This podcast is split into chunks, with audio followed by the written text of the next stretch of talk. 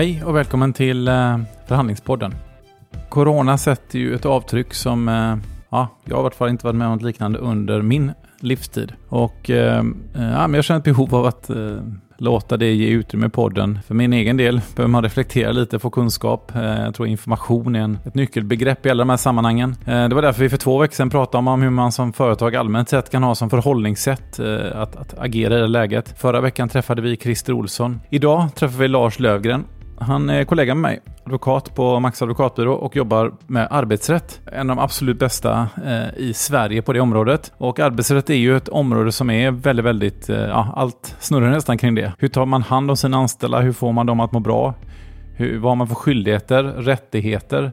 Eh, vad gäller kring de nya reglerna kring korttidspermitteringar? Hur fungerar de i relation till om man också säger upp personal? Det finns mängder av frågor kring detta. Och eh, jag satt mig och pratade med Lars om det. Försökte få det till ett väldigt konkret samtal där ni ska få konkreta tips och eh, matnyttig information om hur ni kan hantera en tuff situation där ute. Vi fortsätter med de här specialavsnitten på fredagar kring corona.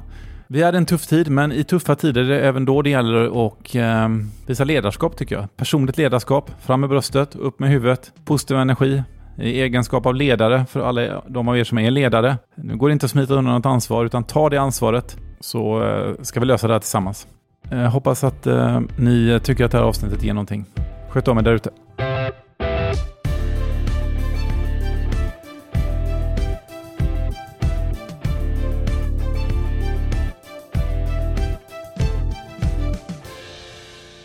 Hej och välkommen till förhandlingspodden Lars Lövgren. Tack så mycket, tack så mycket. Trevligt att ha en kollega och en eh, advokatkollega här i studion. Behövs det också, någon gång ibland. Någon gång ibland.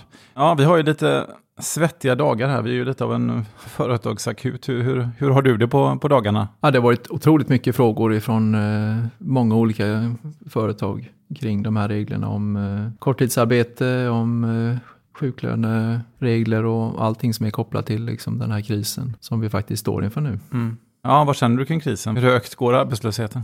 Ja, det är, ju, det är ju ingen som vet i dagsläget egentligen, men jag tror att det kommer nog bli, jag tror inte att det kommer bli lindrigare än vad, än vad liksom statsmakterna förutspår. Snarare tvärtom. Ja, det är väl känslan när man är på, på golvet och jobbar.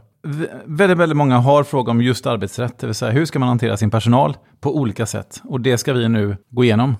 Och jag tänker att vi ska börja med att prata om mer, hur tar vi hand om våra anställda? Eh, det handlar ytterst om människor detta. Vi kommer prata om närvaro på arbetsplatsen, hantering av karensavdrag och sjuklön, reglerna om korttidsarbete och också vad man ska göra om man helt enkelt behöver dra ner på verksamheten. Så om vi bara börjar med det här grundläggande ansvaret för sina anställda. Hur, vilket ansvar har man för att en anställd inte ska bli smittad eller inte ska må illa eller må dåligt? Eller vad, vad, hur ska man, bör man agera i den här situationen som är väldigt speciell? Ja, man kan ju säga att utgångspunkten är ju liksom reglerna i arbetsmiljölagen där det finns en portalbestämmelse som säger att arbetsgivaren ska vidta alla åtgärder för att tillse att arbetstagare inte drabbas av ohälsa. Så att det är ju ett väldigt, väldigt långtgående ansvar man har som arbetsgivare att eh, vilket innebär ju att man är skyldig att följa alla de riktlinjer som eh, Folkhälsomyndigheten ställer upp och andra lagkrav som finns. Nu finns det ju inte så mycket liksom bindande regler men eh, där får man ju använda sunt förnuft. Man ska ju inte tvinga anställda att göra saker som eh, generellt upplevs som farliga och man ska ju ta människors oro på allvar. Och om vi bryter ner det i det här med närvaro på arbetsplatsen då.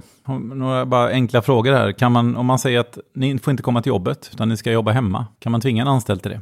Absolut, det ligger ju inom arbetsledningsrätten att arbetsgivaren bestämmer hur och var arbetet ska utföras. Ja. Och jag tror att det är ju, i dagsläget är det nog ingen som kan arbeta hemma som säger att jag vill absolut komma till, till arbetsplatsen. Och arbetsgivaren kan ju bestämma att vi stänger ner arbetsplatsen nu, nu jobbar vi bara på distans. Den stora risken är väl snarare de arbetsplatser som, där man inte har möjlighet att jobba på distans. Så att människor känner oro och tycker att det är, man känner en, en, en stark oro för att bli smittad för att man är ute i sin normala verksamhet. Då. Exakt, och vad gäller där då? För då konstaterar vi, okej, okay, man får skicka hem folk. Eh, det ligger i arbetsledningsrätten. Kan man tvinga folk till jobbet? Det kan man ju normalt sett, men i det här läget? Ja, det kan man ju göra. Mm. Mm. Även om jag tycker att man ska vara försiktig med det om det inte är nödvändigt. Ja. Ja, men om vi tar liksom ett, ett, ett, ett arbete som man, där man, man bedriver ett fysiskt arbete helt enkelt. Det går inte att göra på distans. Eh, hur ska man hantera då någon, en anställd som känner en, en, en djup oro för, för det läget vi nu befinner oss i? Ja, det gäller ju att vara öppen med vad är det man kan göra, för, vidta för åtgärder för att liksom begränsa riskerna för de anställda mm. så mycket som möjligt. Att man följer de här reglerna om att man inte har fysisk kontakt och man håller avstånd till varandra och man kan ju liksom begränsa möjligheten att eh, vara på, i trånga utrymmen och liknande, flera stycken. Alltså, men, men vissa arbeten är ju sådana, byggarbetsplatser eller sjukvården. Mm. De är ju oerhört belastade liksom, i, mm. och, och, där är de ju utsatta för smitta hela tiden i och med att det finns sjuka människor. Ja, särskilt i vården måste den här frågan vara ja. väldigt tillspetsad. Ja. Och där man pratar om det här med sjukvårdsutrustning. Hur hanterar vårdpersonalen en sån station om, man, om de inte får relevant skyddsutrustning? Har de rätt att inte gå till jobbet då? Ja, ytterst så blir det ju liksom ett skyddsombud som kan liksom stoppa arbetet på arbetsplatsen om man inte bedömer att det kan utföras säkert. Då. Mm. En annan fråga kring det här med vad man får göra och inte göra. Om, om, man, om en anställd kan man, kan man tvinga en anställd att resa på en tjänsteresa, någon som inte vill det, men vi säger att man ska till Stockholm i det här läget från övriga riket, eller om man Ja, vi, har ett, vi har ett möte i, i London, om man nu kan komma dit. Det kanske är svårt, men kan man tvinga någon att göra en tjänsteresa? Ja, det skulle man nog kunna, eh, kunna göra i, i dagsläget, i vart fall inom Sverige. Jag tror att det är nog svårare med att tvinga någon att göra tjänsteresor utomlands i och med mm. att eh, riktlinjerna är ju att man ska undvika resor överhuvudtaget utomlands. Samtidigt så eh, ja, det jag tror att man ska vara, vara väldigt försiktig med att tvinga människor att göra saker i, i det här läget mm. som de inte vill göra. Mm. Alltså det är ju en sak vad man kan tvinga fram. Men jag tror att Alltså skulle man spetsa till det här nu och, och det faktiskt blir, blir så att man eh, får en person som vägrar och, och, så lägger man det till grund för att säga upp personen av, av personliga skäl så kommer det inte att hålla i det här läget. Jag tror att det är så speciella omständigheter. Ja, det, det känns lite som att lagar och regler, allt välts sig på ända här. Så att det, man får inte tappa eh, liksom det, det varma hjärtat och det sunda förnuftet någonstans, kan jag känna.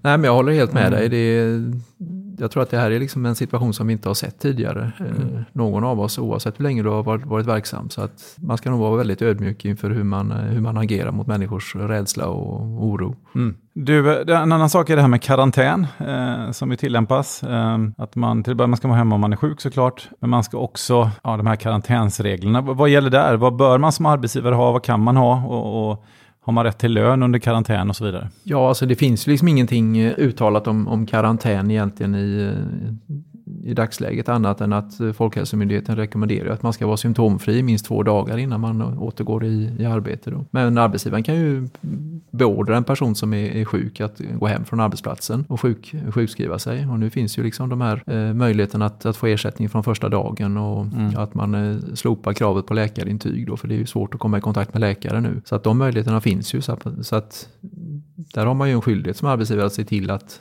sjuka människor inte vistas på arbetsplatsen. Mm. Och karantän då, de här två veckorna, är det också en skyldighet tycker du? Eller liksom, är det en frivillighet från arbetsgivarens sida? Nej, det finns ju ingen sån skyldighet i och för sig att, eh, att arbetsgivaren ska eh, tillämpa de reglerna. Samtidigt så eh, kan ju det vara interna ordningsregler att man har någon varit, varit i ett riskområde eller där man bedömer att det finns förhöjd risk så låter man personer arbeta på distans. Jag tror det är svårt att, att genomdriva att man ska vara Ja, givetvis har man ju rätt till lön under den tiden då. För mm. att arbetstagaren står ju till förfogande och det är arbetsgivaren som bestämmer att nej, men jag vill inte att du ska göra arbetet. Och går det inte att utföra på distans så får man ju vara hemma med lön i så fall. Något som nu händer är att vi får en, miljontals nya kontor i Sverige, nämligen hemmakontoren. Och har man, vad har man som arbetsgivare för ansvar för de kontoren och hur de arbetsmiljö och ergonomi och så vidare? Vad, vad, Finns det någonting man kan tänka på där? Naturligtvis ska man försöka lösa det så att det funkar så smidigt som möjligt för, för de anställda. Och man har ju ett, ett ansvar även för arbetsmiljön där som arbetsgivare. När man nu har mm, i princip beordrat människor att sitta hemma så ska man ju se till att det finns eh, vettig, framförallt att det finns möjligheter att utföra arbete på ett sätt så att, eh,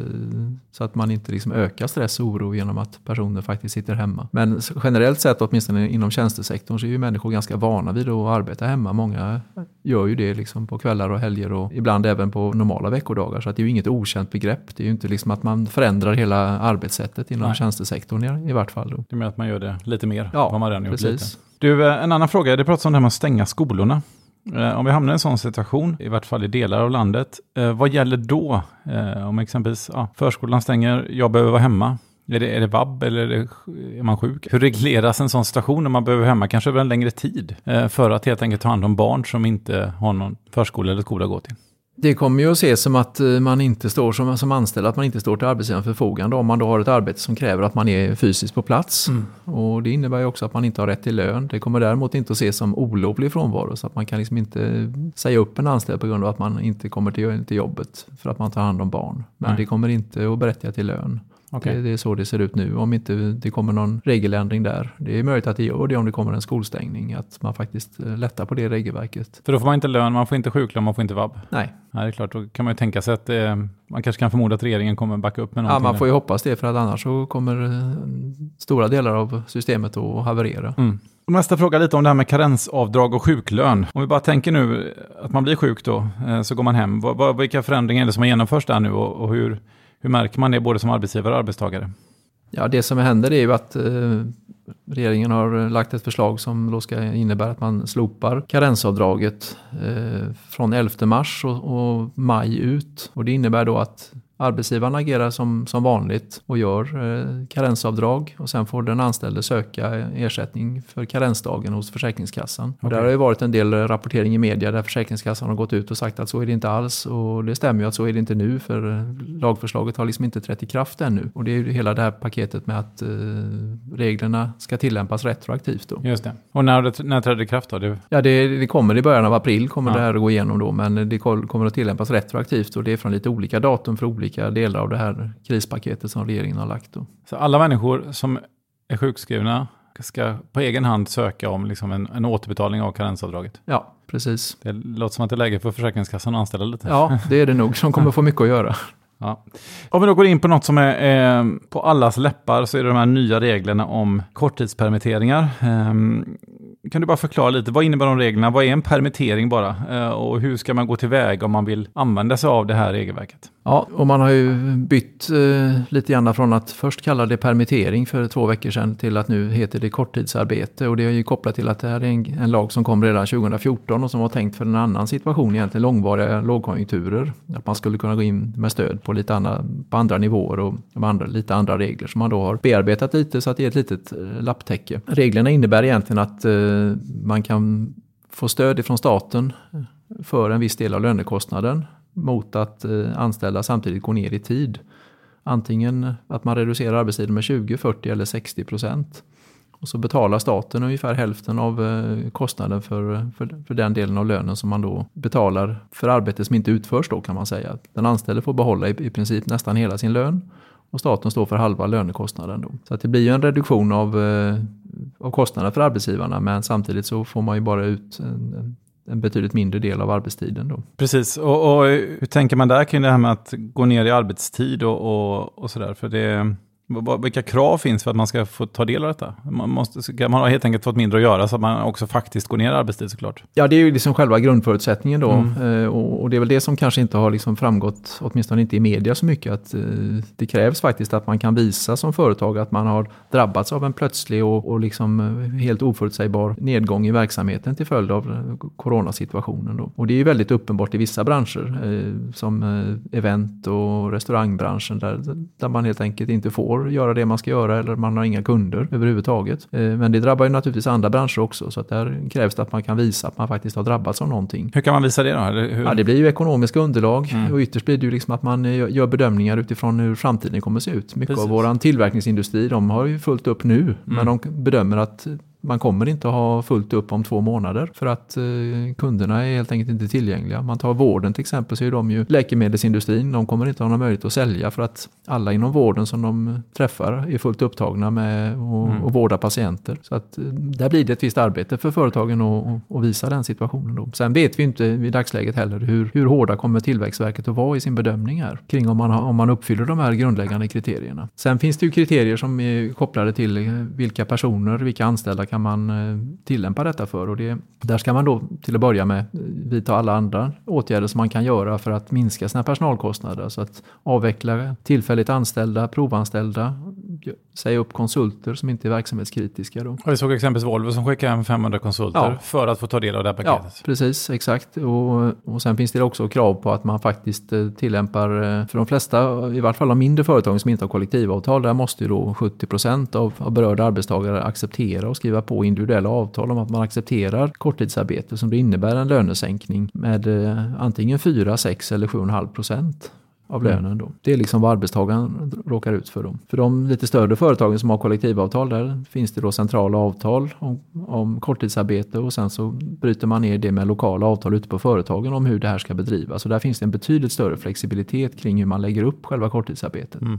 Men för de som inte har kollektivavtal så är det här ett väldigt stelbent system. Du måste sänka arbetstiden med lika mycket för 70 procent av arbetsstyrkan egentligen. Och du får absolut inte ha någon som jobbar mer än den avtalade arbetstiden för då faller stödet för den personen helt. Så det kommer innebära ett mycket, mycket administration för, eh, för företagen att sköta detta. Så man kan tänka sig som sagt, det är två på något sätt rör i detta. Antingen har man ett kollektivavtal, då är det ett visst regelverk. Ja. Eller så har du inte kollektivavtal, då blir det ett annat regelverk som också är lite mer stelbent. Ja, ja, precis.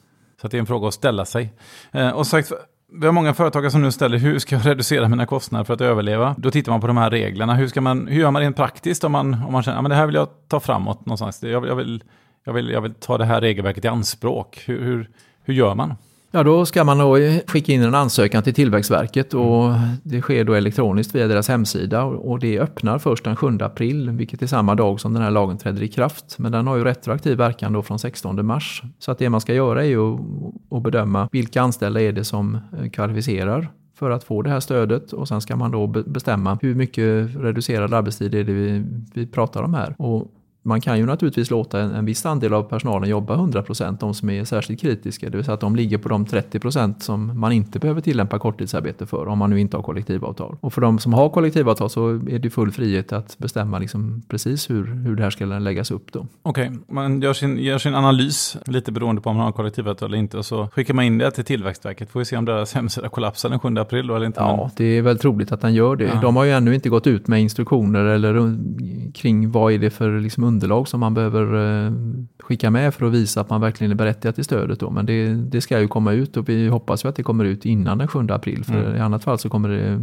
förmodligen bli väldigt kaotiskt de dagarna. Mm. Hur får man tillbaka de här pengarna tänker jag och när får man tillbaka det? För många tänker också på sin likviditet här. Ja, det, är en, det här blir ju en likviditetspåverkan då. Att man för arbetsgivaren så innebär det att de här korttidsavtalen innebär ju enbart att man eh, sänker lönekostnaden med 4, 6 eller 7,5 procent beroende på hur, man, hur mycket man sänker arbetstiden. Och Sen är ju stödet är ju kopplat till att man faktiskt eh, i efterhand blir, blir godkänd av Tillväxtverket och att de betalar ut pengar till mm. en. Så att det kommer ju bli en likviditetspåverkan. För vem betalar den delen som man sen får från staten? Är det den anställde som får vänta på, på de pengarna? Nej, nej, den anställde får lönen hela tiden. Ja. Eh, den lön som man har avtalat och, och det är arbetsgivaren som står risken. Både mm. för att man blir godkänd och för att eh, det tar längre tid än man räknat med innan pengarna kommer. Så om man inte blir godkänd så har man gått ner man har blivit så att säga, av med hälften av personalen men man får ändå betala över 90 procent av lönen. Ja, korrekt. Så ja. det, är, det är en stor risk om man, om man inte blir godkänd. Då, samtidigt så kan man väl se att många företag som söker de har inte behov av att de anställda jobbar så här mycket. Så att deras alternativ hade ju varit att gå på uppsägningar istället och reducera ja. personalstyrkan och få ner lönekostnaden den vägen. Då. Så att eh, likviditetspåverkan får man ju i vilket fall som helst. Du, eh, och vi är inne på det där som det, det är ju väldigt, väldigt tråkigt. Det är roligare när vi är i tider när loken ångar på och alla har jobb och allt är fantastiskt. Men nu går vi in i en tid när, när många kommer förlora jobben. Vi går in i en tid när många företagare som sagt sitter i det. Vi behöver liksom ha mindre personal eftersom vi har mindre affär. Vad ska man tänka i den här tiden av att skära ner verksamheten, att skära ner på personal? Hur ska man gå tillväga? Ja, det här gäller ju egentligen helt vanliga regler. Eh, så att det handlar ju om Eh, förhandlingar, MBL-förhandlingar om driftsinskränkning och regelverket är inte ändrat bara för att vi har haft coronakrisen utan det är fortfarande krav på fackförhandlingar och turordningsregler gäller och hela den proceduren som normalt gäller. Det som är en fördel här är att man kan tillämpa både korttidsarbete och uppsägningar samtidigt då, så att man kan få stöd även för personer som blir uppsagda. Det är ju en väldig fördel att man faktiskt kan använda båda de här verktygen. Att det kan ju vara så att man gör bedömningen att det räcker inte med korttidsarbete. Vi behöver faktiskt reducera vår personalcykel. Vi bedömer att den här lågkonjunkturen kommer, eller den effekterna för vårt företag kommer att vara så långt, långtgående så att vi måste på lång sikt reducera personalstyrkan och då kan man få stöd samtidigt för de personerna när de går på uppsägningstid. Det, men jag tänker, om det är några som har en helt akut situation på något sätt, man behöver verkligen komma framåt snabbt här facken kanske inte hinner ta förhandlingar och så vidare. Finns det någon expressväg här, någon slags eh, genväg man kan ta för att komma framåt snabbt? Ja, det finns ju en möjlighet att åberopa det, det som kallas synnerliga skäl enligt MBL då, som innebär att man faktiskt fattar beslut och, och startar och genomför det innan man har avslutat förhandlingarna. Mm. Och det är det många som använder sig av nu. Det är ju inget som facken är speciellt vana vid. Det, det har knappast förekommit överhuvudtaget tidigare då, men i den här situationen så är det många företag som faktiskt måste vidta åtgärder med en gång. De mm. kan inte vänta. Jag har oerhört svårt att se att de fackliga organisationerna skulle motsätta sig detta i, i någon större omfattning i alla fall. Så det kan vara en väg framåt Ja, då, att, ja. att liksom använda synliga skäl och därmed påbörja varsel och uppsägningar redan innan förhandlingarna avslutade. Ja, Mm. precis. Okej, bra. Du, eh, avslutningsvis Lars, eh, du ska få ge dig tillbaka ut i arbete eftersom jag vet att som sagt att det, är en otroligt eh, hård arbetsbörda just nu. Men några allmänna ord på vägen bara, om, om du har den här stressade företagaren nu som, som sliter sitt hår lite, vad, vad, vad är det viktigaste tycker du och liksom, dina viktigaste medskick någonstans? Det viktigaste är ju att, att se till liksom den, dels den ekonomiska situationen i, i företaget. Hur länge, vad har vi för uthållighet med den ekonomi vi har? Och sen handlar det också om att eh, alltså, se till att personalen mår, mår så bra de kan må under, under rådande omständigheter. Då, att man faktiskt visar lite medmänsklighet i, Mm. i den här situationen. Och att man faktiskt eh, tar hjälp, den hjälp man kan få och utnyttjar de, de stödmöjligheter som finns i dagsläget. Mm. För regeringen har ju faktiskt vidtagit eh, kraftåtgärder och det har varit nödvändigt, men det, har- det har man ju också gjort. Bra, vi tar det som avslutningsord. Tack Lars för att du kom till Förhandlingspodden. Tack så mycket, mycket roligt. Och vi, eh, vi krigar på. Det Ha gör det bra vi. där ute. Hej.